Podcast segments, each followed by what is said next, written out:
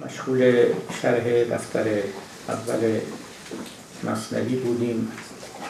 مقدمه رو سپری کردیم و پشت سر نهادیم و وارد دفتر اول شدیم و از امروز باید ابیات مقدمه مصنوی رو تا اونجا که برسیم شرح کنیم و انشاءالله اگر عمری بود و توفیقی این رو تا پایان ادامه بدهیم. تقریبا هر نوبت که ما جلسه مصنوی داشتیم منطبق بر یک مناسبت میمونی بوده است با تولد پیشوایان دین و مناسبت های مبارک دیگر.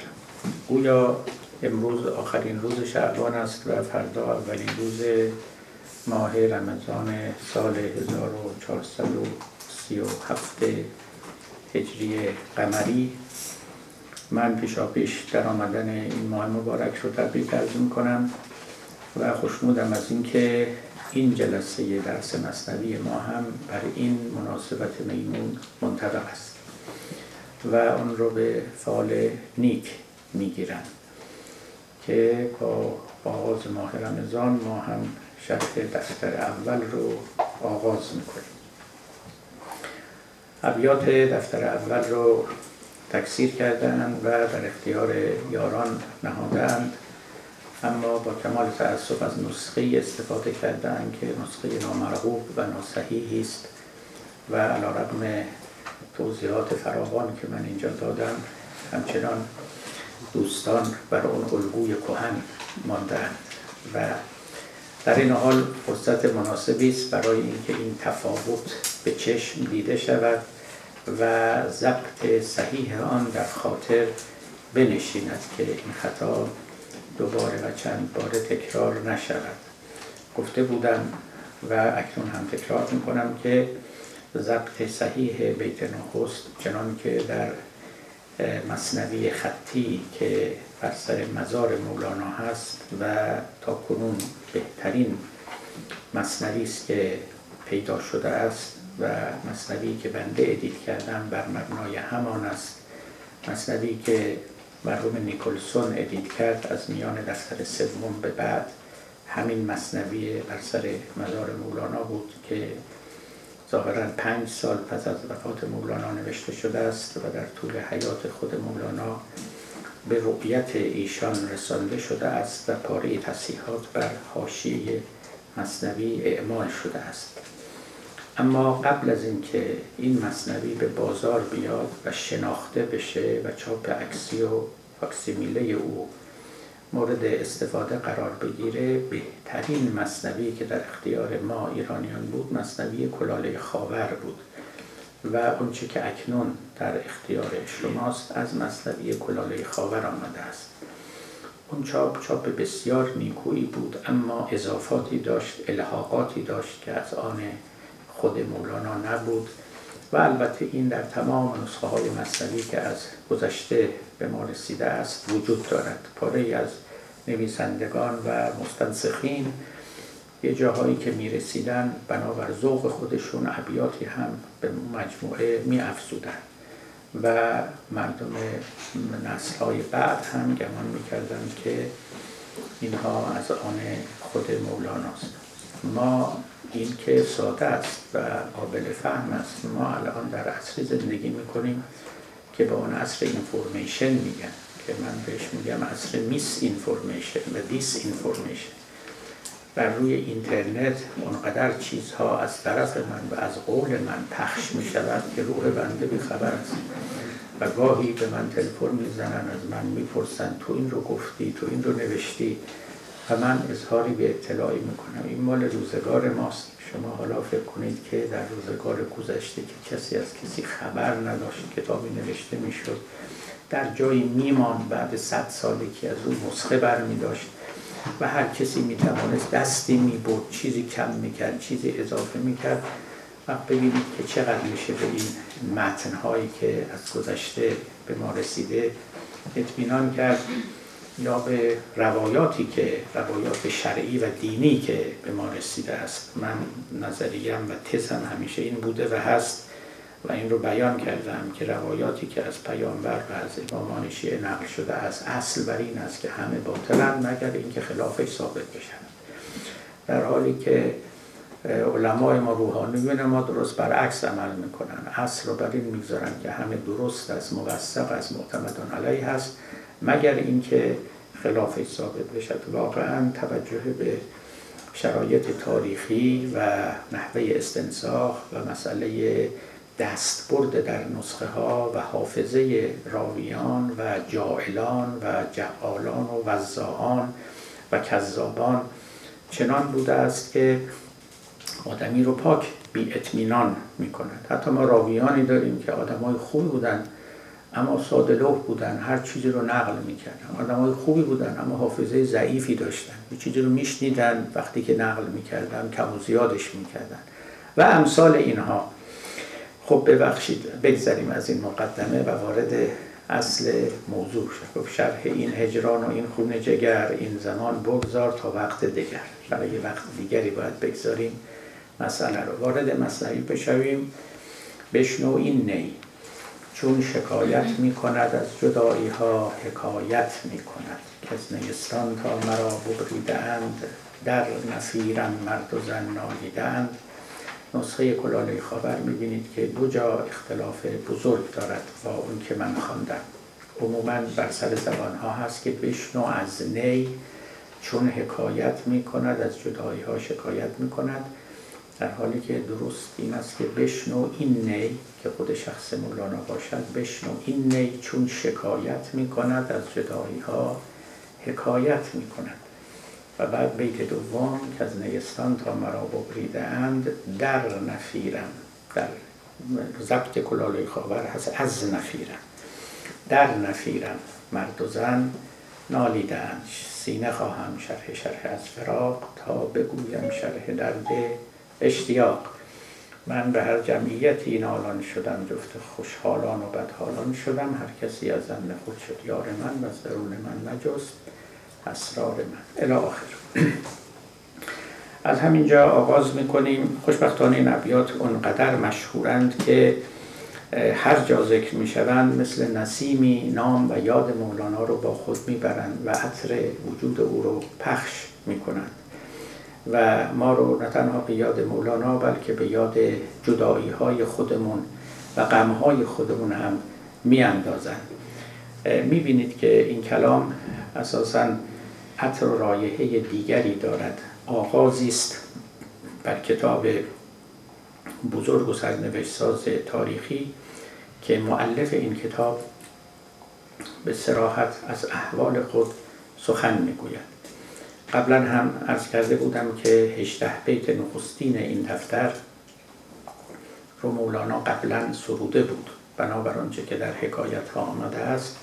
و وقتی شاگرد او حسام الدین از او تقاضا کرد که کتابی به سبک الهی نامه عطار یا حدیقه صناعی بسراید و در اختیار مردم و خصوصا حلقه های صوفیه قرار بدهد تا در مجالسشان بخوانند مولانا گفت من هم در همین اندیشه بودم و در سبیل مقدمه 18 بیت رو سرودم و بنابر نقل مناقب العارفین شمس الدین احمد افلاکی از اونجا به بعد مشغول سرودن بقیه مصنوی شد تا پایان نزدیک 26 هزار بیت.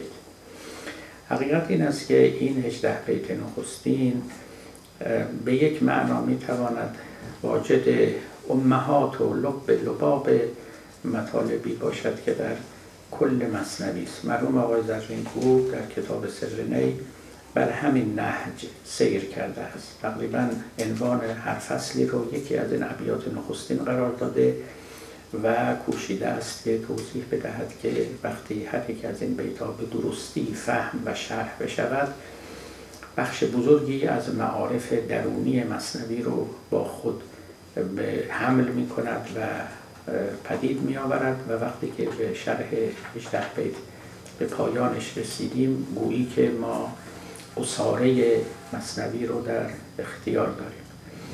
در این مسئله مبالغه نباید کرد اما حقیقت این است که مزامینی که مولوی در اینجا آورده در طول مصنوی شرح پیدا کرده و واقعا اگر ما بتوانیم یا کسی بر این عزم بر این بکند که این ابیات رو از طریق شرح مصنوی به مصنوی برای ما توضیح بدهد بدون اینکه سراغ اندیشه ها و آراء معلفان دیگر عارفان دیگر برود. مثلا مولوی رو بخواد با مکتب محیدین عربی شرح بکند و امثال اینها. نه بر اساس شرح مصنوی به مصنوی که سبک خود بنده هم همین است و چنین بوده است. و به نظر من درستترین سبک است. در اون صورت خیلی از مسائلی که مولوی بعدا در مصنوی گفته است پاش به میان کشیده می شود و شما از طریق همین ابیات نخستین می توانید خیلی از مطالبی رو که بعدا در حضون مصنوی آمده بیابید و ببینید و فهم کنید. منم بر همین شیوه پیش خواهم رفت. خب ببینید یک بخشی در این نکته هایی رو در این زمین قبلا گفتم تکرار نمی کنم مهمترین نکته همین بود که چرا مصنوی با نام خدا و نعت پیامبر اکرم آغاز نمی شود این رو بارش اندکی سخن گفتم. فقط دفتر اول نیست. هیچ یک از دفترهای مصنوی با نام خداوند آغاز نمی شود دلایلی داشت که از آنها میگذریم چون قبلا یادآوری کردم. مصنوی با بشنو شروع می شود که خود هم این نکته است و در مقابل قول قرار می گیرد ما در قرآن همیشه قول داریم که خداوند به پیامبر می گوید یا پیامبر چنین تجربه می کند که خدا به او می گوید که بگو. مولوی به این تفاوت در خود مصنوی اشاره می کند می گوید که انستو را گوش کن خاموش باش چون زبان حق نگشتی گوش باش. آدمی یا زبان حق است یا زبان حق نیست که باید آنگاه گوش باشد. ما گوشیم ما زبان حق نیستیم. ولذا به ما خطاب بشنو می کنند شما بشنوید شما در مرتبت و منزلت گوش قرار دارید. اما کسانی هستند که زبان خداوندند مثل پیامبر یا کسی که حس می کند که خدا در او میدمد. که مولانا چنین احساسی رو داشته است. اونگاه او هم به ما می‌تواند بگوید که بشنو. و لذا در اینجاست که شما این تفاوت مرتبه رو به خوبی می‌توانید حس کنید. چرا میگم مولوی احساس می‌کرده است به دلیل همین که خودش رو چون نی می‌بیند و نی آن است که در او میدمند. و لذا میدمیدند در او او چنین احساس می‌کرد که به او الهام می‌کنند وحی می‌کنند و همه این حرفا رو بعدا زده است بدون پرده پوشی و به سراحت تمام که او محل وحی پروردگار بوده است. نه نجوم است و نه رمل است و نه خواب. وحی حق و الله اعلم به سباب از پی روپوش عام صوفیان وحی دل گویند آن را. در بیان وحی دل گیرش که حق آگاه اوست. کی خطا باشد که منزلگاه اوست. میگه صوفیان گاهی به وحی حق می‌گویند وحی دل اشکالی نداره به خاطر عوام است که قوقا بر نیاورند و آنها رو تکفیر نکنند. و الا حقیقتش این است که وحی حق است بدون یک ذره کم و کاست. و وحی چه بود؟ گفتنی از حس نهان. اگر از حس نهانی و در نهان از حس و در قیاب حواس ظاهره به آدمی چیزی الهام بشود همون وحی است و تفاوتی بین وحی و الهام اینها نیست. و مولانا هم خودش رو چنین میافت و می‌دانست و اون رو هم پرده پوشی نمی‌کرد مجامله و تعارف هم نمی‌کرد. در براتون گفتم بارها و بارها در مصنوی اشاره می کند تصریح می کند که من گاهی می‌خوام نگم. می‌خوام زمام سخن رو بکشم ولی دیگری منو وامی دارد دیگری منو حل می‌دهد. لب ببندم هر دمی انسان سخن توبه آرم هر زمان صد بار. من که این سخن را بعد از این مدفون کنم آن کشنده کشد من چون کنم.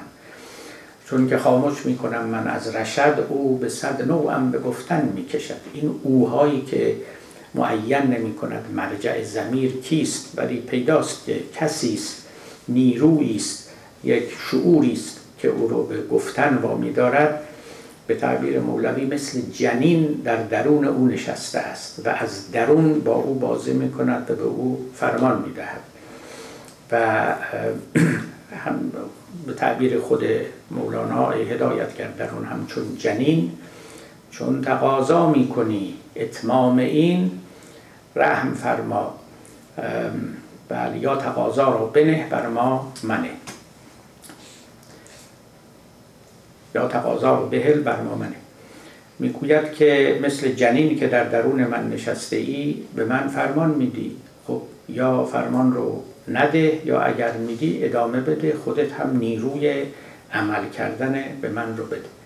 در جاهای دیگه اشاره می‌کنه که روح من مخفیانه و بر مبنای استعداد از خدا تقاضا می‌کنه. تقاضایی نیست که به زبان بیاورد. تقاضایی نیست که آگاهانه بکند اما نفس او میطلبد و می‌کشد. چون تقاضا بر تقاضا می‌رسد موج آن دریا به دینجا می‌رسد. عقل جزو از کل پذیرا نیستی گر تقاضا بر تقاضا نیستی. اگر این تقاضاها نباشد عقل کل به عقل جزئی چیزی نمی بخشد چیزی نمی دهد اما وقتی که این تقاضاها بر هم انباشته می شوند و به سوی بالا می روند اونگاه موج اون دریا به دینجا می رسد و چنین و چنین و چنین و نظائر اینها بسیار است. لذا او زبان حق است و به خودش حق می دهد که به ما بگوید که بشنو بنشین و گوش بده و یادت باشه که چه کسی با تو سخن می‌گوید؟ فقط من نیستم که سخن میگم. این نی حکایت می‌کنه و این نی هم نمی‌تواند حکایت بکنه مگر اینکه دیگری در نی بدمد. خب از بشنو عبور کنیم و به نی برسیم. بشنو نی یا به تلفظ افغانی احتمالا نی. شاید شما بهتر می‌توانید بگید. بله. این نی. یک قرائتی از مصنبی شده است که از خواهرهای افغان. و من گوش می‌دادم که خیلی هم لطیف و لذت بخش بود. چون حس می کردم به لحجه خود مولانا داره این مصنبی رو می‌خواند. اگر پیدا کردید اون رو گوش بدید لذت ویژه‌ای داره. ما البته خیلی به زبان مولانا سخن نمیگیم اینجا ولی خب فارسی ایشون رو به لحجه خودمون می‌خوانیم. باری. ببینید نی. خب اولا وقتی که اون بیت به غلط خوانده می‌شد برای قرنها که بشنو از نی چون حکایت می‌کند درمانده بودند که این, این نی کیه؟ وقتی که میگیم از نی کدوم نی؟ این نی کجاست؟ اون وقت گمان ها زده بودن گمان ها واقعا هر کسی از زن خود شد یار من. هر کسی برای خودش فکری کرده بود. بعدم اونهایی که مزاج ها و مشرب های عرفانی و صوفیانه داشتن سعی می‌کردن اینا رو هرچه پیچیده تر بکنن علا رقم مولانا که میکوشد تا نکات اصلی خودش رو به ساده ترین بیان به ما بگوید. اینا رفتن توی اینکه منظور قلم اعلاس منظور حقیقت محمدی است. چیزهایی که متعلق است به مکتب تصوف یا عرفان نظری محی عربی. اما از وقتی که معلوم شد که اصلا از بیخوبون این قرائت غلط بوده است و مولانا چنین چیزی نگفته اولا حکایت نمی‌کنه شکایت می‌کنه. ثانیا این نی. و دیگه امروز تقریبا شما می‌بینید عموم شارحان مصنوی به این طرف متمایل شدن که این نه یعنی خود شخص شخیص مولانا. من منی که نیم و خودم رو نی می‌بینم و نی میشمارم من با شما دارم سخن می‌گویم و سخن من رو بشنوید و من دارم شکایت می‌کنم. لذا دیگه اون تعویلات و اون تعبیرات متکلفانه مصنوع به کناری می رود و یه معنای سریح راست و بیپیچیدگی نالازم به جای اون می نشینن بشنو این نی. خب چرا مولانا نی رو انتخاب کرده است؟ خیلی انتخاب صحیح و حکیمانه و بسیار پرمغز و پرمعنایی است. به چند سبب. یکیش همین که گفتم نی تو خالی است و وقتی که در او میدمند نی اون دم رو پس می‌دهد از خودش چیزی ندارد. حالا براتون خواهم گفت که مولانا معتقد اتفاقا نی از خودش هم چیزی داره. اینطوری نیست که بی اثر باشه پسیو باشه انفعال محض باشه این چنین نیست. به چه دلیل؟ به دلیلی که در جای دیگری می‌گوید و من همیشه این بیت مولانا رو مورد استفاده قرار دادم برای نسبتی که میان وحی هست و شخص پیامبر که وحی رو دریافت می‌کنه. مولانا می‌گوید که دم که مرد نایی اندر نایی کرد در خور نای است نه در خورد مرد. به این شعر خوب توجه کنید. خیلی فوق است. دم که مرد نایی. مرد نایی یعنی نیزن. دم که مرد نایی اندر نایی کرد در خور نای است نه در خورد مرد. یعنی وقتی که شما میدمید در نی از اون سوی نی که صدای شما بانگ شما میاد بیرون اون مکیف شده به اصطلاح کیفیات نی. و مقید شده به قیود نی. شما همین دم رو در نی دیگری بدمید یه صدای دیگری پس میده. و لذا این چنین نیست که نی منفعل محض باشه. هیچ تأثیری روی دم شما نگذاره. بستگی داره شما چه نی رو انتخاب کنید. این نی با همون ابعادش با سایزش با مقادیرش تأثیر می‌گذاره روی صدای شما. روی خروجی این نی. لذا نهایتا صدایی که اونجا بیرون میاد در خور نای است نه در خورد مرد. یعنی به اندازه است که نی اجازه میده. نه تمام صدایی که و دمی که دمنده در او میدمد. و این فوق العاده مهم است. یعنی به این نکته باید توجه کرد. در حقیقت مولانا درسته که میگه من نیم نی تو خالیم در من میدمند. همه اینها در جای خودش که به معنای وحی است به معنای الهام است. با همه این احوال در جای دیگه به ما می‌گوید که بله این چنین است اما من این وسط بی نقش نیستم و نه من هیچ گیرنده وحیی بی نقش نیست. به طوری که اگر همون وحی رو همون الهام رو به کس دیگری بدهند اونگاه خروجی اون تفاوت خواهد کرد.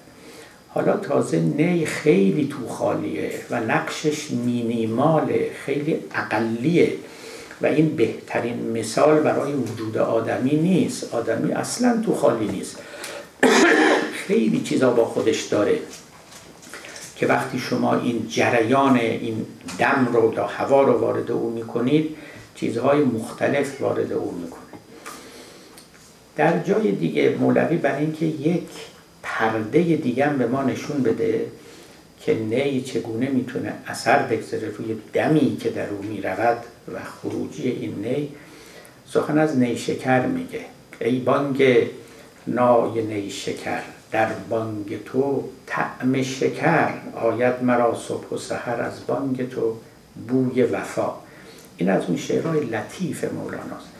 میگه صدایی که از تو نی نیشکر میاد بیرون فقط این نیستش که سایز نی اون رو مکیف و مقید کرده باشه. حتی شیرینی این نیشکر هم روی صدا می نشینه. نه تنها شیرینی او روی صدا می نشینه اینجا به قول یکی از ادبان ما حسامیزی یعنی چند تا حس رو با هم مخلوط کرده. من از صدایی که از نی برمیخیزه بوی وفا میشنوم یعنی رائحه هم داره عطرم داره. طعم و مزه هم داره و در این حال یعنی هم سمع من به کار گرفته میشه هم زائقه من هم شامه من. داره به ما میگه که من نیم در من میدمند و این صدا میاد بیرون. اما صدای من فقط صدا نیست طعم شکرم داره بوی وفا هم داره و از نظر مولانا وفا برترین خلق آدمیان است. و در حکایاتی که از او نقل شده است گفتن قسم مولانا به خدا قسم نمی‌خورد. قسمش این بود قسم به وفای مردان. به وفا فوق العاده اهمیت می‌داد و مهمترین قسمش این بود. توی مصنوی می‌بینید مولوی خیلی به سگها احترام می‌ذاره. از میان همه موجودات دیگه و صفت وفا رو برای اونها بر میشمره باری می‌بینید که انتخاب نی خیلی حکیمانه است و نکات زیادی با خودش داره. یکی این که نی است که محل الهام است. دوم این که در عین نی بودن الهام خالص از او بیرون نمیاد. خلاصه مطلب این است. و مصداقی است از اون مطلب که تو این جهان هیچ چیز خالصی وجود ندارد. ما طبیعت که تا به طبیعت می‌گذارد طبیعی می شود این یک فرمول فوق العاده مهم است که بعضی یادشون میره روح وقتی که وارد جسم میشه جسمانی می شود ما وراء طبیعت طبیعی می شود ما وراء تاریخ تاریخی می شود یعنی اونچه که به اینجا می رسد چنین جامعه هایی رو می پوشد در اینجا هم این اتفاق افتاده است. در یک غزل خیلی لطیفی که مولانا دارد و آقای شجریان همون رو به نیکی خوانده است. یا آمده ام که سر نهم عشق تو را به سر برم گر تو بگوییم که نی نی شکنم شکر برم. از اینجا آغاز می‌کنه. همون نی اینجا باید بخونیم. ببینید چه بازی با این کلمه می‌کنه. چه اعجاز ساهرانه ای صورت میده. میگه اومدم که سر نهم. عشق تو را به سر برم. آمدم با کمال خضوع در مقابل تو تا عشق تو رو به من بدهی. هدیه کنی و من روی سرم روی چشمم بگذارم و این رو ببرم. بهترین تحفه است که از تو دریافت می‌کنم اما آمدیم و تو گفتی نه نمیدی نمی‌خوای به من بدی. کار من که تموم نمیشه من که بر نمیگردم. من حرفه خودم خوب بلدم. اگه تو به من بگی نه یعنی بگی نی این نی برای من آخر کار نیست نفی مطلق نیست. من این نی تو رو میشکنم از تو شکر میارم بیرون. یعنی با نی بازی می‌کنه که اگه تو بگی نی من میگم نه دست رد به سینه من نزدی. میگی ظاهرش نیه اما توش شکره. آمده ام که ره زنم بر سر گنج شه زنم آمده ام که زر برم زر نبرم خبر برم. الا آخر این غزلم جواب اون باده که داشت پیش من.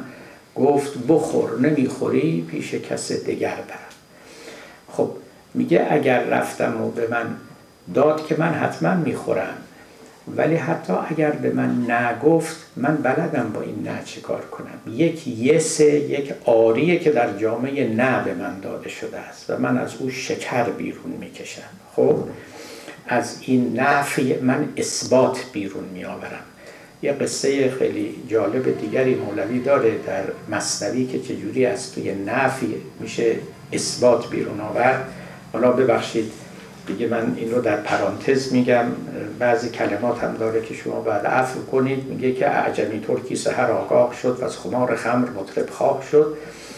یه حاکمی بودش که خیلی قلدر رو نصف شب بعد از اینکه شب پیشین شراب فراوان خورده بود بیدار شد و سرش هم درد می‌کرد و باز از شراب دوشین در سر خمار دارم و از خمار خمر مطرب خواه شد. گفت که مطربی بیارید و اینجا ساز آوازی که من داره حالم جا بیاد. مطرب آوردند و همون نیمه شب شروع کرد به زدن و کوفتن و خواندن. گفت می ندانم که چه می‌خواهی ز من. می که تو سروی سمن می ندانم تا مرا چون می‌کشی گاه بر درخواه درگاه در خون می‌کشی همچنین لب در ندانم باز کرد. می ندانم می ندانم ساز کرد. شروع کرد به ندانم نمی‌دونم چیکار کنم نمی‌دونم تو کی هستی گلی یا سوسن یا سر یا ماهی نمی‌دانم. از این آشفته بیدل چه می‌خواهی نمی‌دانم. هی اینا رو گفت. این جناب حاکم این ترک قلدر عصبانی شد. بر جهید اون ترک و دبوسی یعنی گرزی کشید با علالا بر سر مطرب دوید که قل توانا می ندانی گوه مخور. آنچه میدانی بگو. اندوه بر گفت نمی‌دونم نمی‌دونم چیه. خب یه چیزی بگو. بعد اونم برگشت گفت نفی کردم تا بریز اثبات بود گفت من هی گفتم نه نه تو تو. کم عقل بتونه از توش اثبات رو بکشی بیرون. ببخشید ولی خب دیگه این کمترین چیزیست که مولوی گفته بدتر از این گفته. عرض به حضورتون که ببینید پس از نفی میشه اثبات بیرون کشید و مولانا اونجا هم از اون نهی که معشوق به اون می‌گوید اثبات بیرون می‌کشه آری بیرون میاره. در اینجا هم در واقع در ابتدا وقتی که خودش رو نی معرفی می‌کنه میگه که همه حرفای منو گوش بدید چه منفی های من چه حتی همین کلمات رکی که نامعدبانه چه خوبا چه بدا چه اونهایی که لطیفه چه اونها که خشنه چه اونهایی که میپسندید چه اونهایی که نمیپسندید. شاید تو هر کدومش حکمتی باشه. به زیرکی شما بستگی داره. بشکنید بشکافیدش. از توش شاید یه نعمتی بیرون بیاد. فقط ظاهرش رو نگاه نکنید. گاهی ظاهر ممکنه زشت باشه اما معنای زیبایی در درونش نهفته باشه. جنبه دیگری که از نی می‌توان دریافت همین معنای نس در واقع مولانا با همین انتخاب نی به نبودن خودش به فانی بودن خودش دارد اذعان می‌کند. من یه نه هستم. یه نه. نی رو که به معنای نه هم هست به فناع ذاتی خودش داره اعتراف می‌کند. همه ما فنای ذاتی داریم.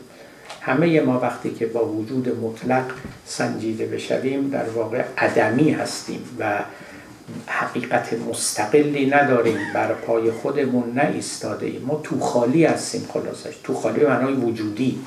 باید از وجود پرمون بکنن. یه وقت یه وقت است که پشتی عجیب بود. مسکین ابن آدم و ایو مسکینه. جمله از امیر المومنین هست این آدمی چقدر بیچاره است؟ یه پشه می‌تونه اذیتش کنه. توضیح البقه و تنتنه العرقه یک قطره عرق رو متعفن می‌کنه و تقتله شرقه یه قطره آبم ممکنه تو گلوش بجهد و بمیره. مسکین ابن آدم و ایو مسکینه باری یه وقت همین تو خالی بودن ما هم هست دیگه می‌بینید تو خالی هستیم. ما که خودمون هیچ اختیاری نداریم و همین اندک چیزی رخت وجود رو در میاریم و تسلیم عدم می‌شویم. واقعا همینطور. لذا کسی که خودش رو نی می‌دونه به یه معنا نی است که در اون میدمند و او محل و محبت الهام است. اما به یک معنای وجودی هم نی است یا نست به معنای اینکه منفی است فانی است و بر پای خود نایستاده است از درون توهی است. باید او رو مثل یک ظرف خالی از وجود پر بکنند تا تحققی و وجودی پیدا بکند و الا به خودی خود عدم است. خب این معنی رو کجای دیگه مولوی میگه؟ در همین دفتر اول مصنوی که اتفاقا از همین تمثیل نی استفاده می‌کنه اونجا دیگه به وضوح و به تفصیل این معنا رو می‌گوید که ما چو ناییم و نوا در ما ز توست. ما چو کوهیم و صدا در ما ز توست. ما چو شطرنجیم اندر بردمات. بردمات ما ز توست خوش صفات. ما عدمهاییم و هستی ها نما تو وجود مطلقی. هستی ما باد ما و بود ما از داد توست. هستی ما جمله از ایجاد توست. لذت هستی نمودی نیست را. عاشق خود کرده بودی نیست را لذت انعام خود را با مگیر. نقل و باده و جام خود را وا مگیر. ما همه شیران ولی شیر علم. حملمان از باد باشد دم به دم. حملمان پیدا و ناپیداست باد. جان فدای اون که ناپیداست باد. باد ما و بود ما از داد توست. هستی ما جمله از ایجاد توست لذت هستی نمودی نیست را. عاشق خود کرده بودی نیست را. لذت انعام خود را وا مگیر نقل و باده و جام خود را وا مگیر بر بگیری کیت جستجو کند. نقش با نقاش چون نیرو کند. نقش باشد پیش نقاش و قلم عاجز و بسته چو کودک در شکم. این نه جبر این معنی جباری است.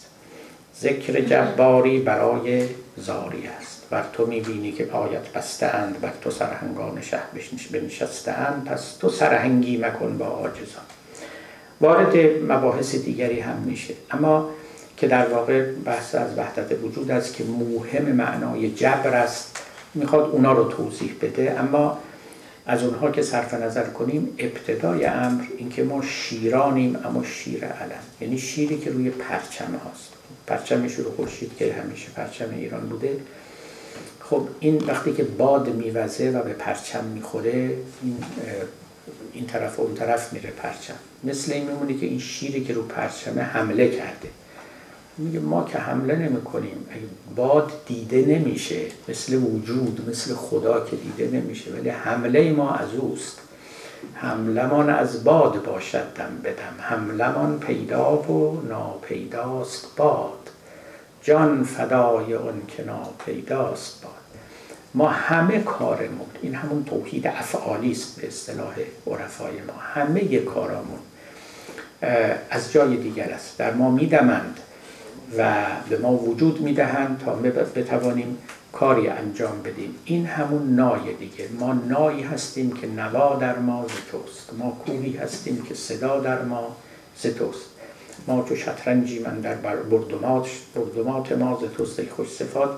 می‌بینید دیگه در اینجا در واقع تو خالی بودن وجودی آدم رو معرفی می‌کند و توضیح می‌دهد که ما هممون نیم. مولوی هم یه نی است برای خودش. بقیه هم از این حیث مثل نی میمانن هیچ فرقی نمی‌کنه. منتها بعضی نیها محل الهام قرار می‌گیرن ها قرار نمی‌گیرن. اما از حیث وجود شناسی همشون در یک رتبه قرار دارن. یعنی تو خالی هم یعنی ممکن الوجودن یعنی واجب الوجود نیستن.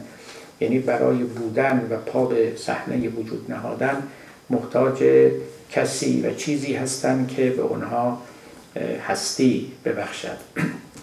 در این باب توضیح خیلی زیادی میشه داد. من برای اینکه اینجا خیلی متوقف نمانیم. همینقدر گفتم و الا شما اگر به دیوان شمس مراجعه بکنید تمثیل نی فراوان به کار رفته است. توسط مولانا خیلی این رو دوست داشت. اما از این هم که بگذاریم یک چیز دیگر هم هست که باید اونجا اضافه کنم با اون که مولوی اصلا نواختن نی رو هم دوست داشته. صدایی که از نی بیرون می آمده است حالا بعدا می بینیم که نی حریف هر که از یاری برید پرده هایش پرده های ما درید نی حدیث راه پرخون می کند قصه های عشق مجنون می کند این صدای حزینی که از نی بیرون میاد آدمی رو به یاد فراق می اندازه به یاد راه پرخون و پرخطر عشق می اندازه به یاد مهنت هایی که مجنون در راه لیلا برد می اندازه آدمی رو به یه عالمی بیرون از این عالم معمول و متعارف می‌برد این چیزیست که خب ما می‌دانیم که مولوی چه عشقی و علاقه به شنیدن صدای نی داشت و خودش رو هم که به نی مانند می‌کرد دوست می داشت که ای کاش مانند نی بود. یا دست کم میپنداشت که کلمات او همون تأثیر نی رو دارن. یعنی شما رو به همون جهانهایی می‌برند که او رفته بود و می‌خواست دیگران رو هم با خودش ببره. از اینجا من می‌تونم یه گریزی بزنم اصولا به نقش موسیقی در عرفانمون و علل خصوص نزد مولانا و مکتب مولانا. ببینید موسیقی شعن چندان بلندی و رفیعی نزد عارفان ما نداشت. به چند دلیل؟ دلیل مهمش این است که عرفان ما یا تصوف ما ابتدا که آغاز شد تصوف زاهدانه بود. و در تصوف زاهدانه موسیقی و کلا شادی نقش چندانی نداشت.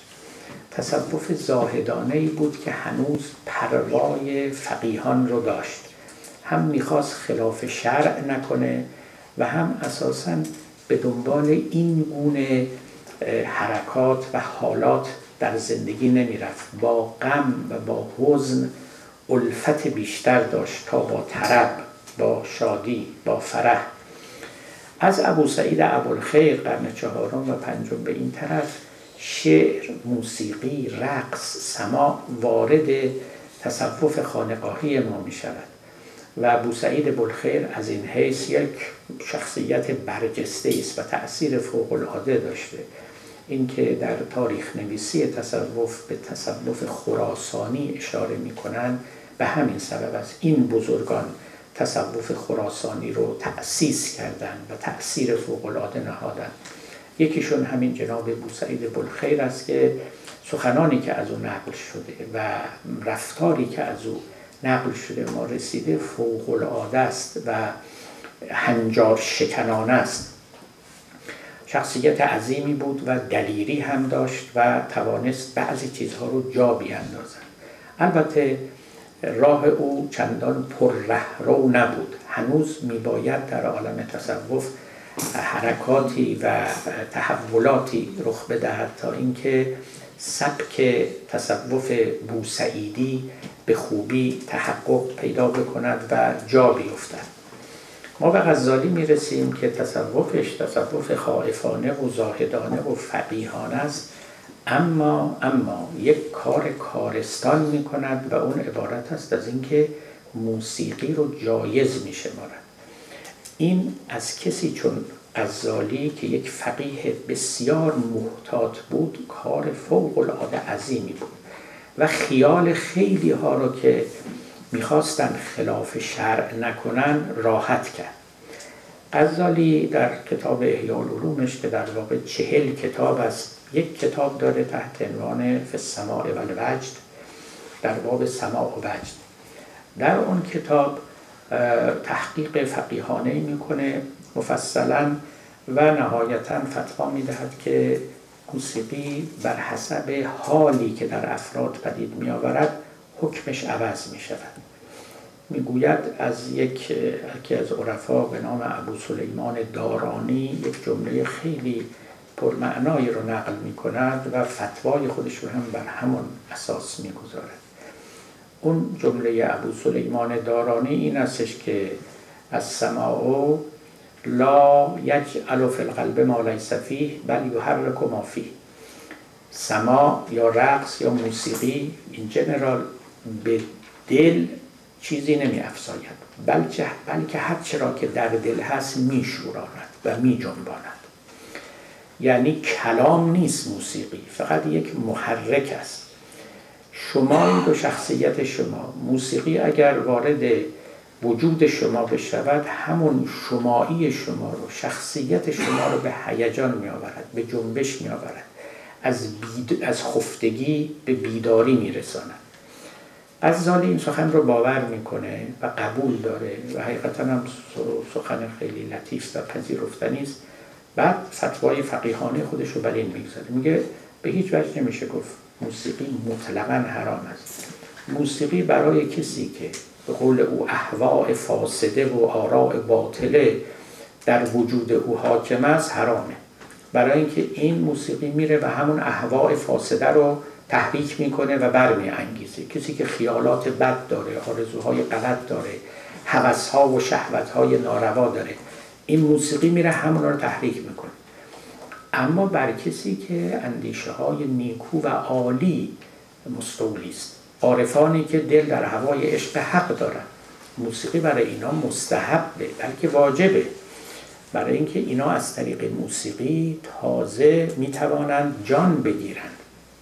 قوتی گیرد خیالات زبیر بلکه صورت گردد از بانگ و سفیر. مولانا میگه وقتی که موسیقی میاد خیالات زمیر قوت می‌گیرن بلکه صورت میشن این تحقق پیدا می‌کنن. اصلا آدم جلوی چشم خودش گویی که اون حقیقت رو می‌بینه. پس حکیمان گفتن این لحنها از دوار چرخ بگرفتیم ماناله سرنا و تهدید دهل چیزکی ماند بدان ناقور کل. مؤمنان گویند که آواز بهشت راست گردانید هر آواز زشت.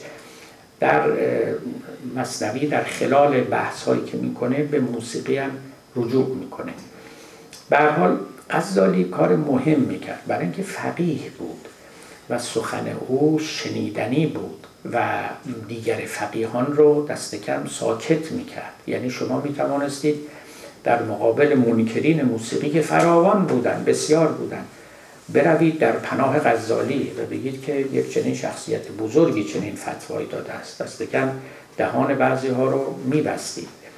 بحث مبسوطی داره. اتفاقا فقیه بزرگ شیعی یعنی فیض کاشانی که کتاب احیاء العلوم غزالی رو تصحیح و تهذیب کرده است و شیعی کرده است. یعنی جامعه شیعیان جامعه شیعیانه بر آن پوشانده از قضا این فتوای غزالی رو قبول داره.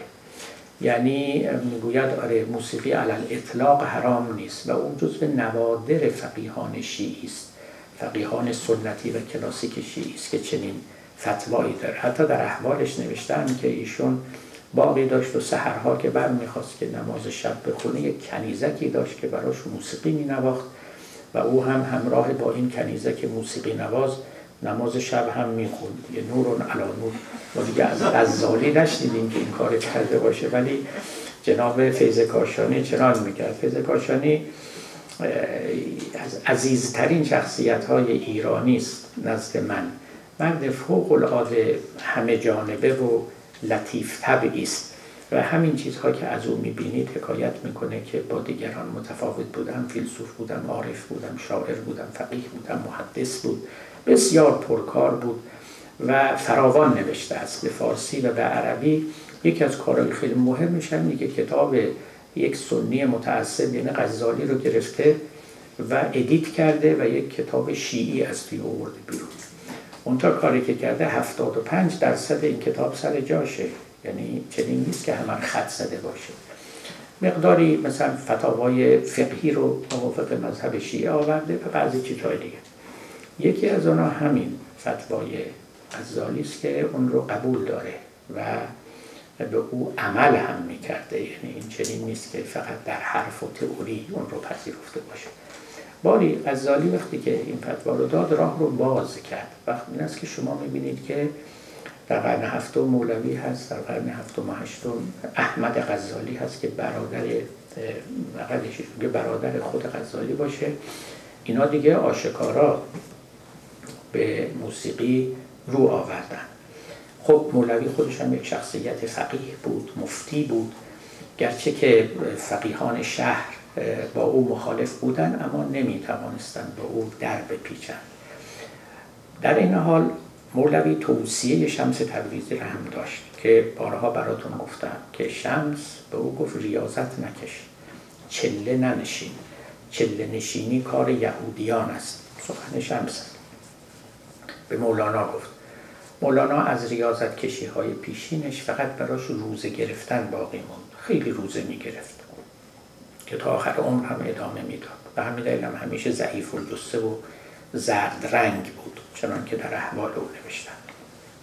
ولی گفت چله نشینی نکن به جاش به سماع و موسیقی رو آور. یعنی در حقیقت یک عبادت تازه به او معرفی کرد.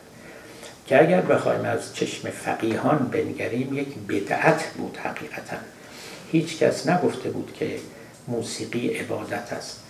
اما غزالی راهش رو باز کرده بود. گفته بود برای بعضی از اهل الله اولیاء الله موسیقی مستحب است ثواب داره بلکه واجب است. برای بعضی است که حرام است و برای بینماز در مسجد رو نمیبندن حالا گیرم که چند نفر احواء فاسده بر روحشون حاکم و غالب باشه. خب اونا نه موسیقی گوش نکنن.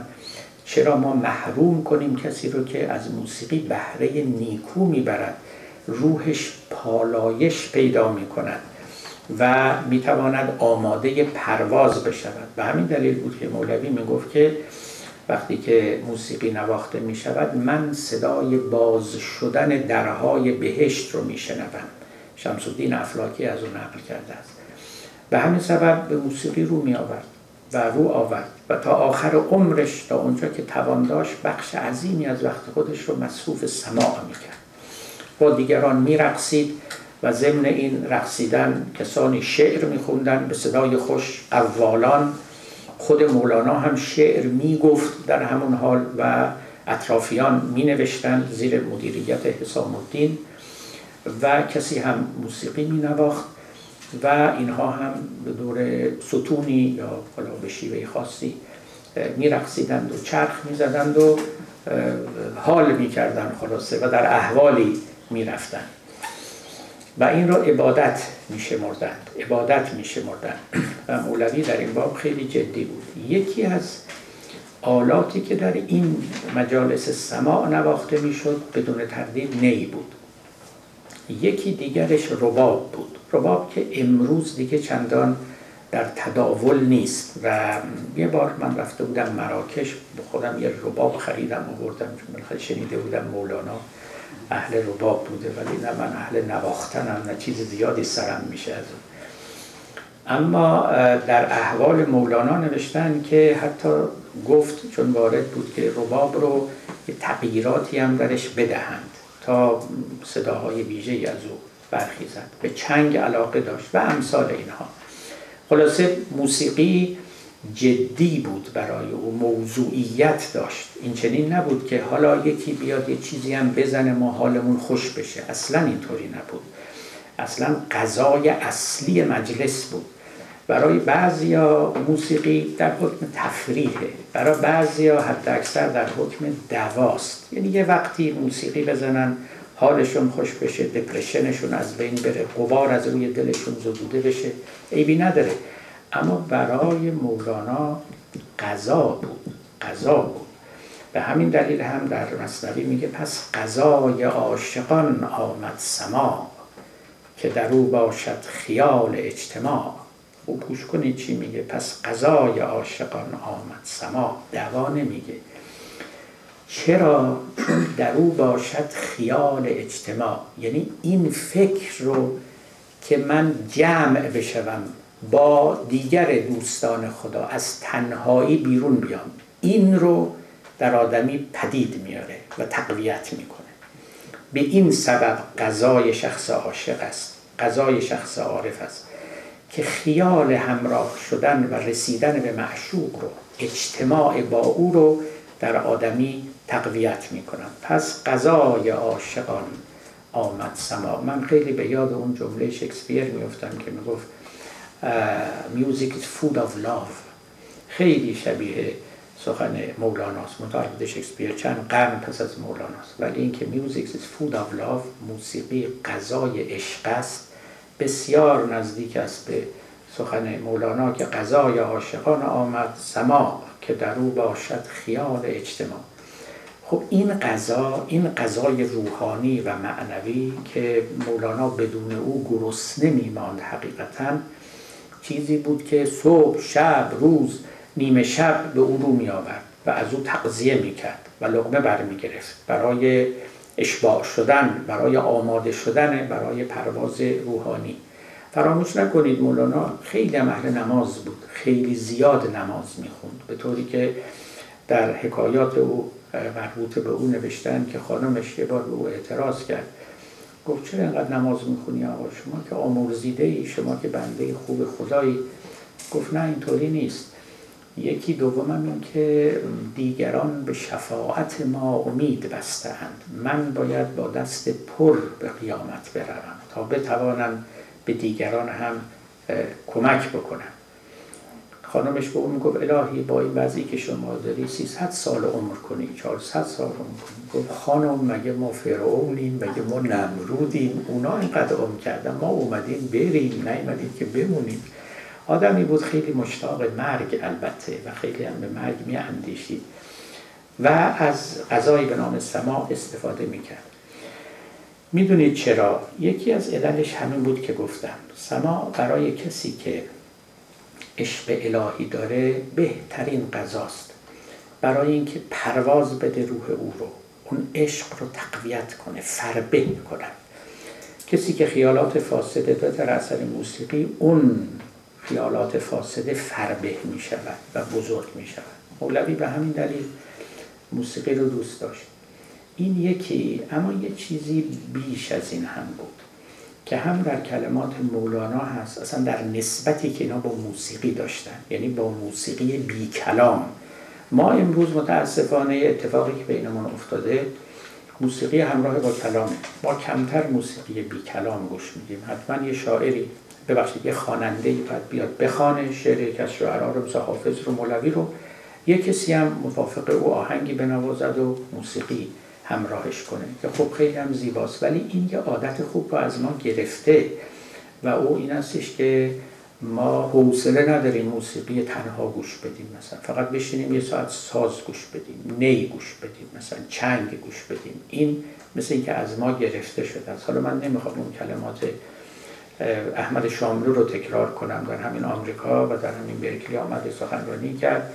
انتقاد به موسیقی ایرانی می‌کرد سالها پیش و که از حرفاش این بود. همین رو می‌گفت. موسیقی ما دیگه تبدیل شده به اینکه اول یک کسی میاد یه پیش درآمدی می‌زنه بعد یک خواننده هم میاد یه چند دقیقه ارعر می‌کنه بعد دوباره یه موسیقی دیگه هم می‌زنن و جلسه ختم میشه. تعبیر نامعدبانه ای کرد. ولی به هر حال خو گرفتن به غربی ها موسیقی بی کلام خیلی بیشتر از ما دارند اینجا هم تو کلیساها هم در غیر کلیسا. لیترژی ها مثلا و چیزهای دیگه. خب خیلی خوبه. آدم رو به تعمل وامی داره و به قول حافظ گفت اول به بانگ چنگونه آرد به دل پیغام وی. وانگه به یک پیمان می با من وفاداری کنم. پیغام خدا رو یا پیغام معشوق رو شما از طریق موسیقی بی کلام می‌تونید دریافت بکنید. یعنی او به شما یه پیغامی رو میرسونه. شما باید بتونید بگیرید اون پیغام رو. همیشه حرفات تو این عالم از طریق الفاظ مبادله نمی شود موسیقی برای خودش با خودش یه رازی رو حمل می‌کنه و گوش شما بعد آشنای اون راز باشه. بارها این رو حافظ اشاره کرده است. حالا در همین ابیاتی که از مولانا می‌خونیم من به همین نکته بیشتر خواهم پرداخت که چگونه موسیقی بدون اینکه حرفی توش باشه شعری روش باشه و تصریح به هیچ امری بشه برای کسی که موسیقی شناس است اون با این امر داره می‌تواند حامل پیغامی باشه حامل رازی باشه. یا به قول حافظ با بانگ چنگ بگوییم اون حکایت ها که از نهفتن آن دیگه سینه می‌زد جوش. به سحن میکده دوشش به دوش می بردند امام شهر که سجاده می کشید به دوش. ببینید با بانگ چنگ میشه حرفایی رو زد که با دهان نمی‌توان زد. گویی این که می‌گفتن موسیقی زبان خدایان است بی خود نمی‌گفتن. گویی که خداوند دو تا زبان در این عالم آفریده است. یکی همین زبان متعارف و معمول که الفاظ دارد و گرامر دارد و غیره و ما به او تکلم می‌کنیم. یکی هم زبان است که نامش موسیقیه عارفان نه که رازدان بودن. اصلا تعریف عرفان یعنی رازدانی و رازشناسی و رازگشایی. و البته رازداری. یعنی چنین نیست که فقط شما رازدان باشید و رازدار هم باشید تا نگویی سر سلطان را به کس تا نریزی قند را پیش مگس.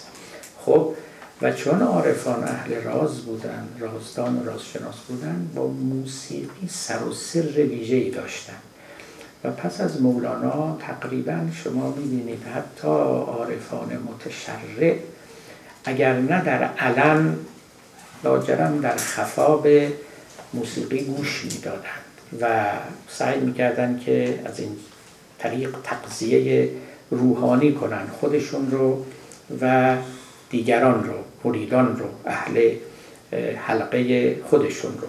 ای که حافظ می‌گفت که دیده بدبین بپوشان ای کریم ای پوش زین دلیری ها که من در کنج خلوت می‌کنم یکی از اون دلیری ها که در کنج خلوت می‌کرد همین بود که لابد می نشست و موسیقی گوش می‌داد. حالا که کارهای دیگه هم می‌کرد. ما نمی‌دونیم ولی به هر حال می‌کرد دیگه. برای اینکه گفت پنهان خورید باده که تکفیر می‌کنن ناموس عشق و رونق اشاق می‌برند. ای به جوان و سرزنش پیر می‌کنن خیلی کارها رو اینا مجبور بودن که در خفا بکنن دی حریفی گفت حافظ می‌خورد پنهان شراب. ای عزیز من گناه اون به که پنهانی بود. بنابراین راهش رو هم پیدا کرده بودن و می‌دونستن که در اون جامعه ای که بر حال استر زهبک و زهابک و مذهبک چجوری باید رفتار کرد. همه اینها دلایلی بود که مولوی رو به طرف نی می برد به طرف نی می برد آدمی که خودش نی بود یعنی وجودن تو خالی بود. آدمی که نی بود یعنی در او می دمیدند آدمی که نی بود یعنی فانی بود. آدمی که نی بود چراغش تعمی شکر داشت. شیرین بود. آدمی که نی بود یعنی عاشق نی بود. عاشق نی نوازی بود. از موسیقی و از صدا و بانگی که از نی برمیخواست بهره های عظیم معنوی می‌برد این آدم حالا به من میگه که پای به ما میگه که پای حرفم بشینید و بشنوید از من. خب صدا شنیدنی است دیگه یعنی بی خود نمیگه. هر کسی نمی‌تونه بگه بشنو. من حرفا دارم که با تو بزنم. هر کسی چنین نیست. کسی که توی نی این همه معنا می‌بینه این همه معنا به ودیعت می‌گذارد خب چنان است که سخنان او هم شنیدنی است و می‌توان گفت که بانکی است که لاجرم از جای دیگری می آید بله فرصت ما رو به انقضاست. من فقط به یک نکته دیگری اینجا اشاره کنم. در همین نیم بیت اول موندیم با و حال مولانا ما رو نگه داشت. و حالا فکر کن اگه این 26 هزار بیت رو کنیم کار بکنیم. عمر نوح می‌خواد. عرض به حضورتون که کلمه دیگری که در این بیته که دوست میدارم توضیح اندکی دربارش بدم این است که بشنو این چون شکایت می‌کنن نکته است این. البته قبلا هم براتون گفتم واقعا مولانا شکایت نمی‌کنه. یعنی مین بیت دومی تدارک می‌کند که بلکه جلوشه. بشنو این چون شکایت می‌کند نه شکایت نمی‌کند بلکه حکایت این خلاصه این است.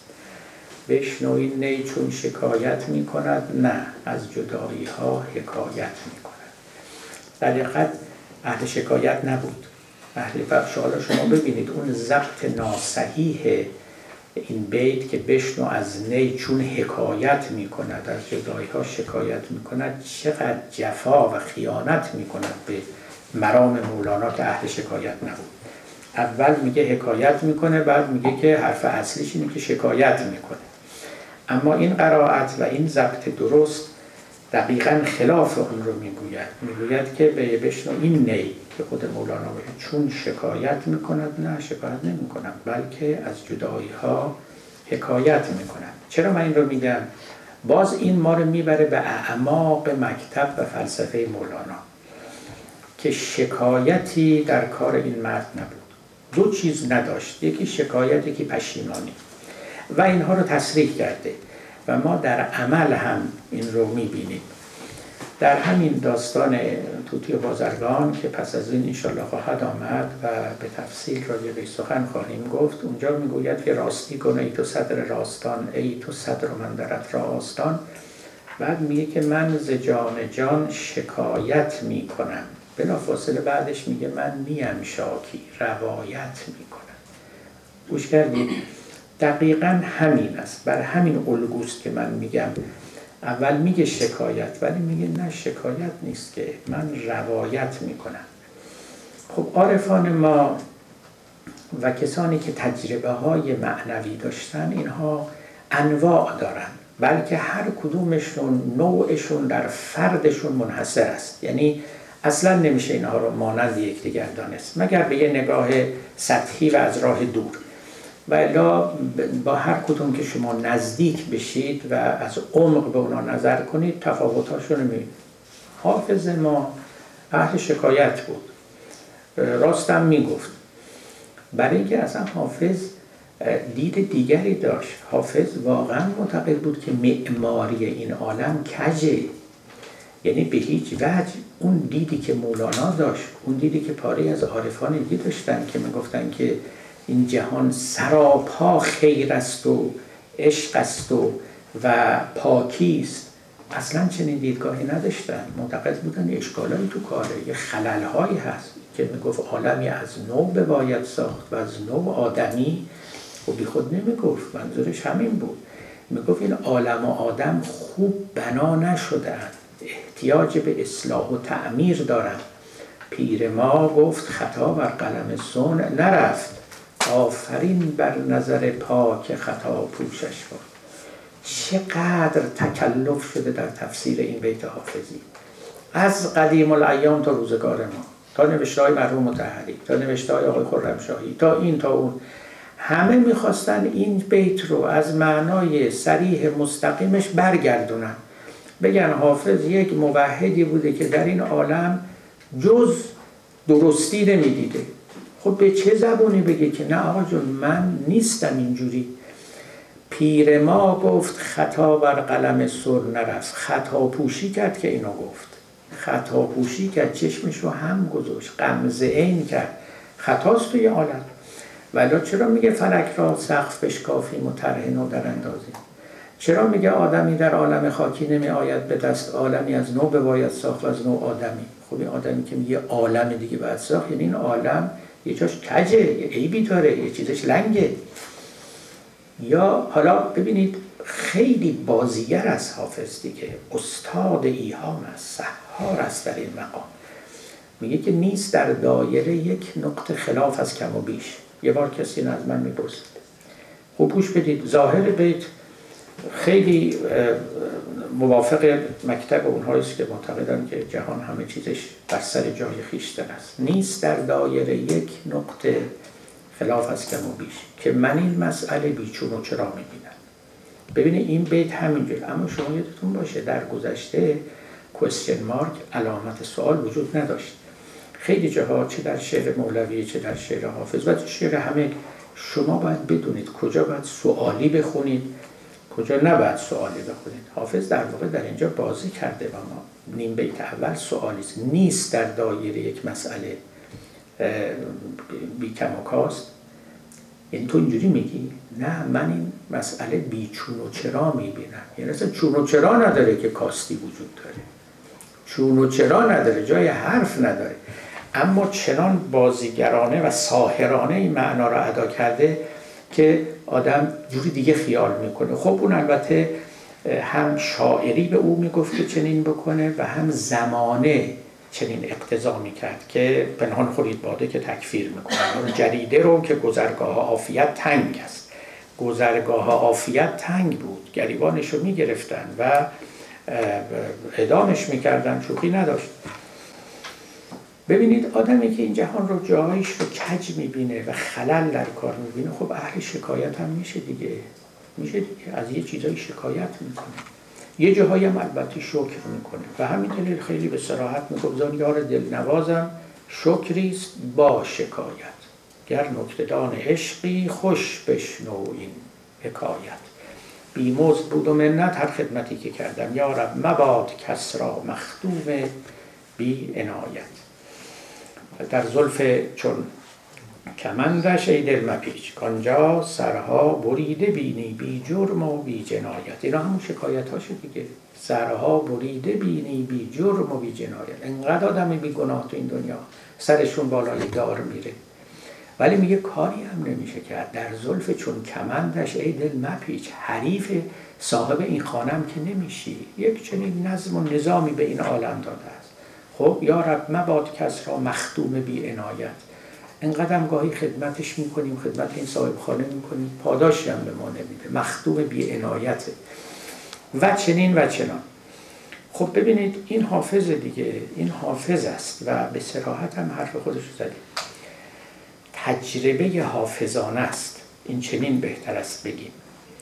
این تجربه اوست نه تئولوژی او نه کلام او. ممکنه در تئولوژی چیز دیگری بگه. اما مولانا چنین تجربه نداشت. مولوی خیلی این عالم رو درست سر جای خودش میده هیچ کجی تو این عالم نمیده و می‌گفت اگه کجی می‌بینی انعکاس کجی توست در این عالم. تو کجی که اون رو کج می‌بینی. اون کاملا یه فلسفه دیگری است. یک تجربه دیگری است. همون مثالی که این حکایتی که مولانا نقل می‌کنه. حالا ماه رمضان هم از اتفاقا مناسبت داره. بارها هم گفتم براتون که اول ماه رمضان بود. کسی آمد و به عمر گفت که من ماهو دیدم و رمضان شروع میشه. هیچ کسی دیگه ندیده بود. عمر گفت ببریم نشونم بده.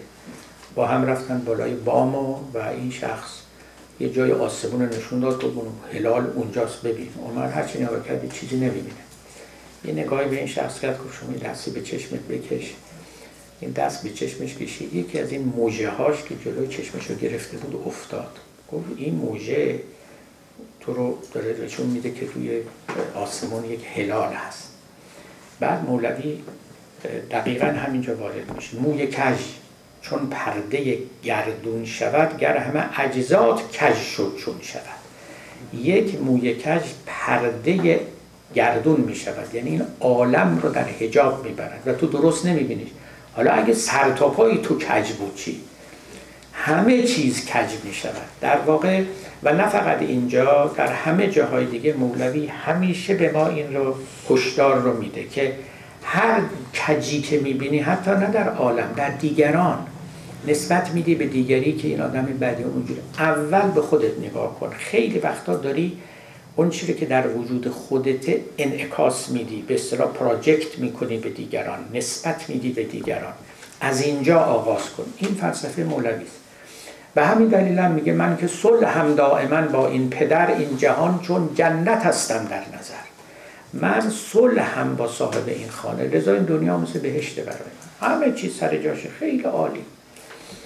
خب چنین کسی شکایت هم نمی‌کنه. از چی شکایت بکنه؟ فقط باید شکر بکنه. باید گذار باشه. چه جای شکایتی نمونده. به همین دلیل شما توی مصنوی هیچ جا نمی‌بینید که بگه من شکایتی از چیزی دارم. همین از دلیل این که من میگم مولوی اینجا هم شکایت نمی‌کنه. و قدی و این نسبت به او دادن نشناختن مکتب اوست. بشنو این نی چون شکایت می‌کند ولی شکایتی ندارد بکند. از جدایی ها حکایت می‌کند. حتی از جدایی شکایت نمی‌کنه. در این اینکه خوشنود نیست و دوست داره که این جدایی این فراغ به پایان برسه و دوباره او به وسال برسه. هر کسی که دورباند از اصل خیش باز جوید روزگار وصلش اما این جدایی رو اجتناب ناپذیر میدانه. یه چیزی می‌داند که راهی غیر از این نیست. ما باید جدا می شدیم و دوبار تا دوباره بپیوندیم. مسلحتی در این کاره حکمتی در این کاره. یک امر تحمیلی نبوده است و ما باید بهترین بهره رو ببریم از این سفری که آمده این. این سفر لازمه تکامل وجود ما بوده. ظاهرش جدایی است اما باطنش آماده شدن برای وساله لذا حکایت این جدایی رو می‌کنه. تمام این مصنوی حکایت این جدایی است. نه شکایت از این جدایی است. خب؟ و شما همینطور داستان به داستان که می‌خونید به قول خود مولوی بشنوید ای دوستان این داستان خود حقیقت نقد حال ماست آن. قصه ها نقد حال خودشه. بیان احوال اوست احوالی که در جدایی است. در این حال به شما یادآوری کنم مولوی از جدایی حکایت می‌کنه شکایت هم نمی‌کنه ولی نه از تنهایی. بین تنهایی و جدایی خیلی فرق است. شما اگر به اگزیستانسیالیست های امروز نگاه کنید اینا از تنهایی شکایت می‌کنن. مولوی از جدایی حکایت می‌کنه هم شکایت اونها رو نداره هم تنهایی اونها رو نداره. در واقع میگه ما تو این دنیا تنها نیستیم. ما رو بل نکردن رها نکردن به خودمون وا ننهادن. هست. کسی با ماست. حضور او همه جا احساس می شود و ما هم خواستار و مشتاق دوباره بازگشتن به سوی او هستیم. تنهامون نگذاشتن.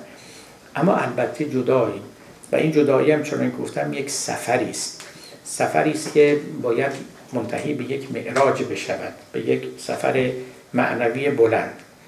در باب شکایت مولانا و اینکه آدمی نه تنها در مراتب عالی وسال و در اون رفیع ترین رتبه های عروج معنوی نه تنها شکایت نمی‌کنه بلکه شکرم نمی‌کنه اون هنوز یک پله برتر است از اینکه شما شکایت نکنید. اون سر جاش. اما شما به جای می رسید که شکرم نمی کنید به جای می رسید که دعا هم نمی کنید اینا همه مراتب و مدارجی است که توی مصنوی آمده.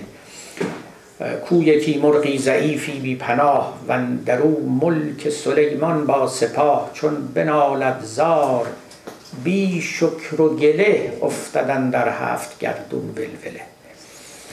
مرغی به ظاهر ضعیفی اما در درون او سلیمان نشسته است.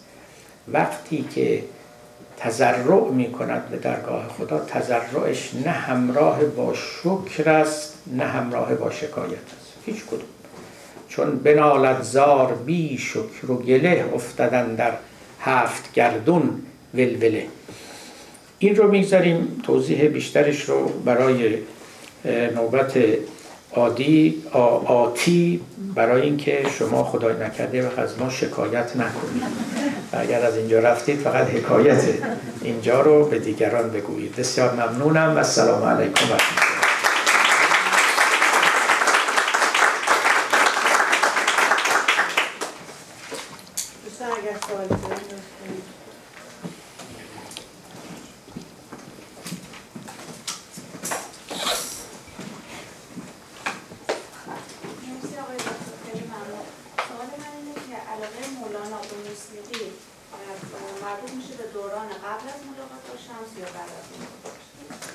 نه همطور که از کردم این توصیه شمس به مولانا بود که تو به جای ریاضت به سماع بپرداز. یعنی او به طرف موسیقی او رو سوق داد.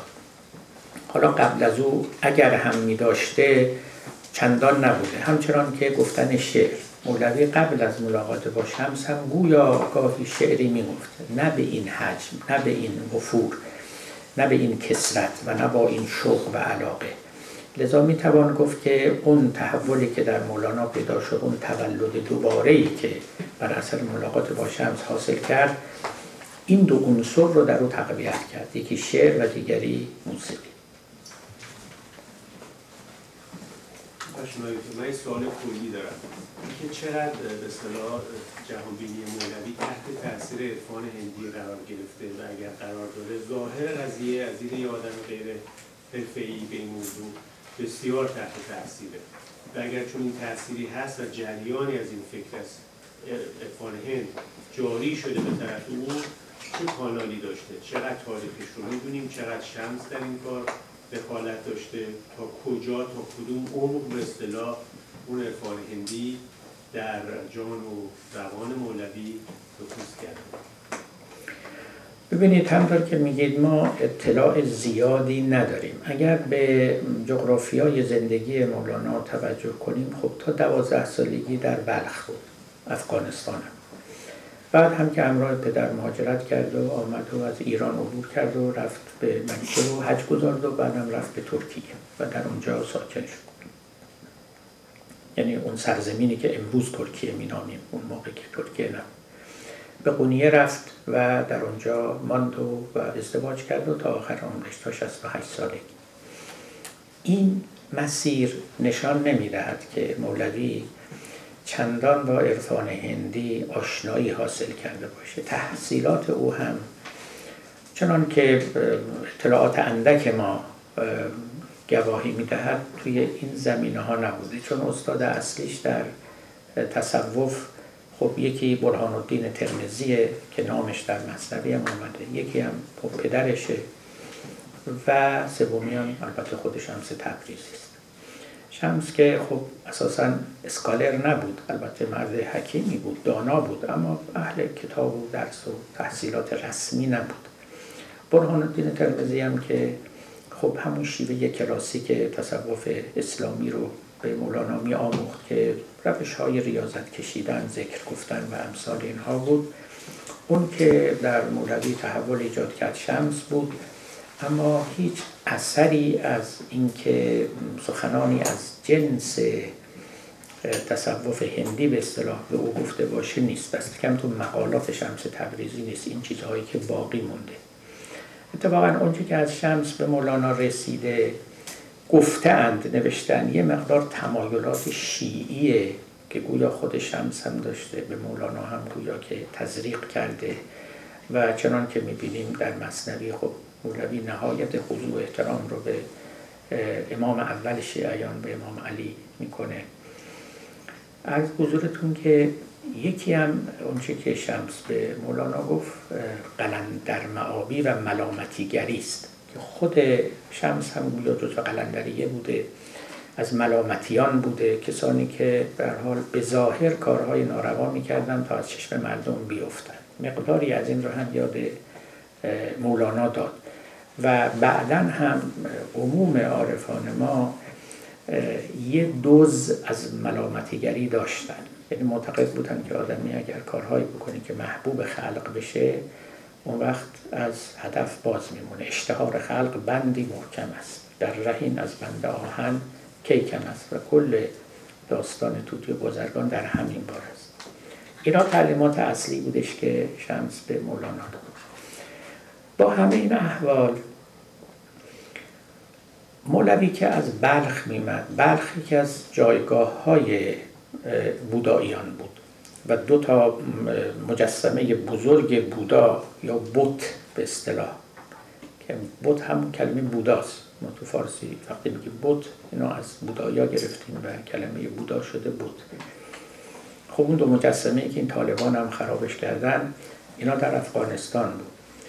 و معابد بودایی در اونجا زیاد بود. البته بودیزم رو نمیشه عرفان هندی نامید. برای اینکه هندوها بودا و بوداییزم رو بیرون کردن از هند. رفت به طرف چین و تبت و اونجاها. ولی حالا می‌توان مجازن و مسامحتا گفت عرفان هندی یه چیزایی در سخنان مولانا هست در مصنوی هست که می‌خوره به مکتب هندی.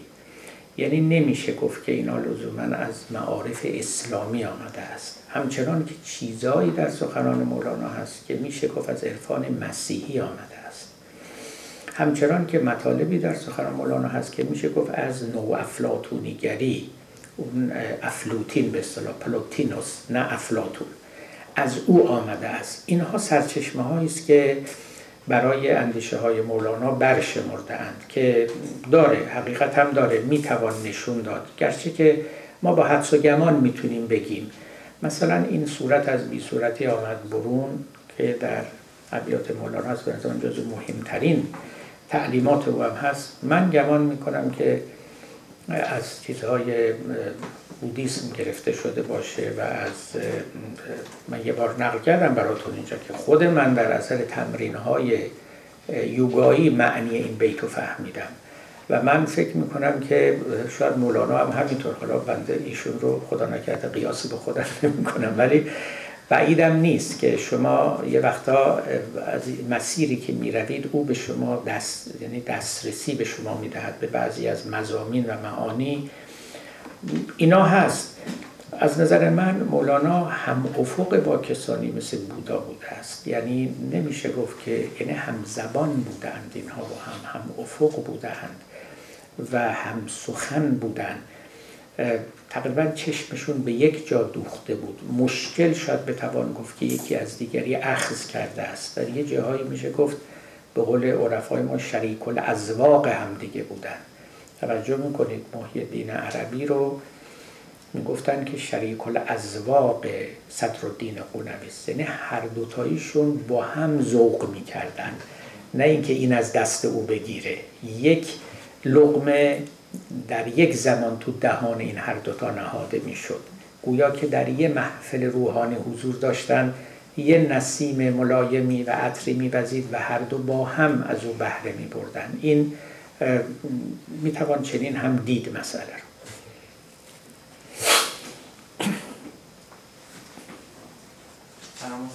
سلام سوال من در مورد این بود که فرمودید که مولانا در صلح بود با صاحب خانه و حافظ نبود.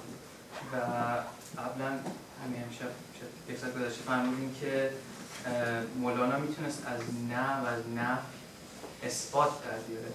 آیا این دو مسئله به هم ربط داره؟ مثلا حافظ نمی‌تونست از نفی اثبات در بیاره و مولانا می‌تونست. حالا من چرس کنم حافظ ما اینجا خدا نکرده. من یه وقتی یک کلاس شرح حافظ داشتم چون بعضی انتقادات کردم میگه دوستان من با اینجا کلاس حافظ کشی به جای حافظ حالا بنده اینجا نمی‌خوام حافظ کشی را فندازم بنده ارادت زیادم رو دارم. تجربه های این دو بزرگ به هم متفاوت بوده. به حال در کلامش چنین چیزی دیده نمیشه که به صلاح از نفی بخواد اثبات بیاره بیرون. این تعمیراتی که در مولانا هست اصلا اونجا وجود نداره. من حتی گاهی احساس می‌کنم که حافظ عمدن یه جاهایی به هم برخلاف غزالی سخن میگه که اون خیلی آشکاره. یه جاهایی برخلاف مولانا هم سخن میگه. یعنی تجربه های کاملا متفاوتی رو داره و به رخ می‌کشه به چشم میاره نه اینجوری نبوده حافظ. حافظ ببینید از خیلی جهات فرق داره با مولوی. حالا این یکیشه. قبلا هم این رو براتون گفتم. مولوی می‌گفت ما تو سفریم. اومدیم که بریم. لذا جدایی هستیم حافظ می‌گفت نه ما اومدیم بمونیم. ما اصلا نباید خودمون رو مسافر حساب کنیم. متوطن باید حساب کنیم. توجه می‌کنید. و اینجا حسابی بشینیم و چمدونمون رو وا کنیم و بساتمون رو پهن کنیم و خلاصه زندگی کنیم. نه اینکه بگیم که فردا می‌خوایم بریم همینطوری باری به هر جهت به سر بیاریم و که بگذریم و بریم به وطن اصلیمون. نه. تا دل هرزگرد من رفت به چین زلف اوزان سفر دراز خود عزم وطن نمی کند. میگه من دیگه نمی‌خوام برگردم. در حالی که مولوی میگه که چی؟ هر کسی کو از اصل قیش باز جوید روزگار وصل می‌خوام برم. او می‌گفت نه و این دو تا فلسفه اصلا دو تا نحوه زندگی متفاوت رو القا و اقتضا می‌کنن. حالا این مجال باز اگر یه وقتی بنا شد اشاره کنیم به اینکه این دو بزرگوار تفاوت‌های اصلیشون چیه. به همین دلیل من حافظ رو نه صوفی می‌دونم نه عارف و اینا هیچ کدوم زم او نیست ملامت او نیست. او یک یک مکتب مستقلی است برای خودش. توی این مکتبا نمی گنجه او رو باید جوری دیگری حساب کرد. دیدم بعضی دیگه هم همین به همین جا رسیدن. برای اینکه بعضی فکر می‌کنن برترین مرتبه مثلا عارف شدن از این جهان پلورالیستیه.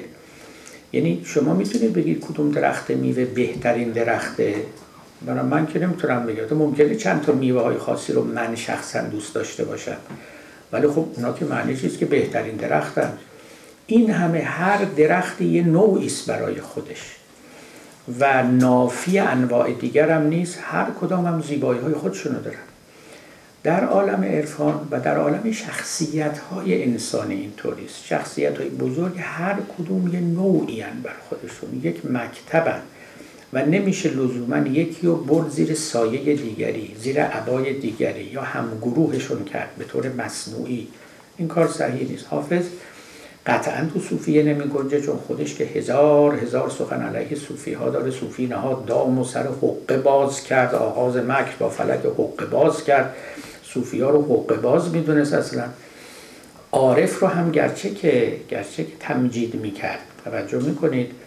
با همین اول خودش رو توی این مقولات نمی برد چون حرفایی که می‌زنه با این مکاتب خیلی موافق در نمیاد. لذا اون یه ژانر مستقلی است برای خود یه جنس دیگری است که او رو باید به خودی خود شناخت. با یه فلسفه ویژه یه مقداری از خیام گرفته. یه مقداری از سهروردی گرفته. یه مقداری هم البته از عرفان ما گرفته. یه مقداری هم خب حال نبوغ شخصی خودش بوده. اینا رو با هم عجین کرده و چنین معجونی رو به دست ما سپرده شما گفتین راجع به این که مولوی شکایت نمی‌کنه و همه چیز رو در جای خودش می‌بینه راجع به مسئله شرور در عالم چه نظری داره در مورد؟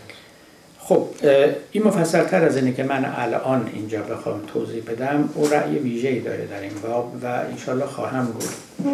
بعدم نیست من نوبت آتی بخشی از این رو در خاطر نداشتم.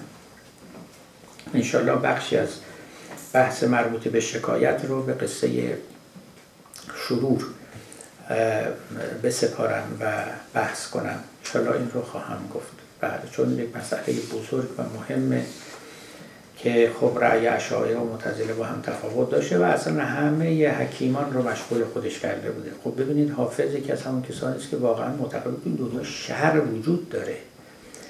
توجیه نمی‌کرد مسئله شروع. می‌گفت شر هست دیگه. ما نمی‌تونیم بگیم نیست. چشممون رو هم بذاریم. و این یک خلل است در نظام عالم. نتونسته چنان باشد که شر تولید نشود. خب این رأی حافظ خیلی هم این رأی رو داشتن البته. ولی برای امثال مولانا باید بگردیم ببینیم که او تو توضیحش یا توجیهش در این مسئله چیزی شاید خواهم گفت. بله خب شما فرمایش دارید؟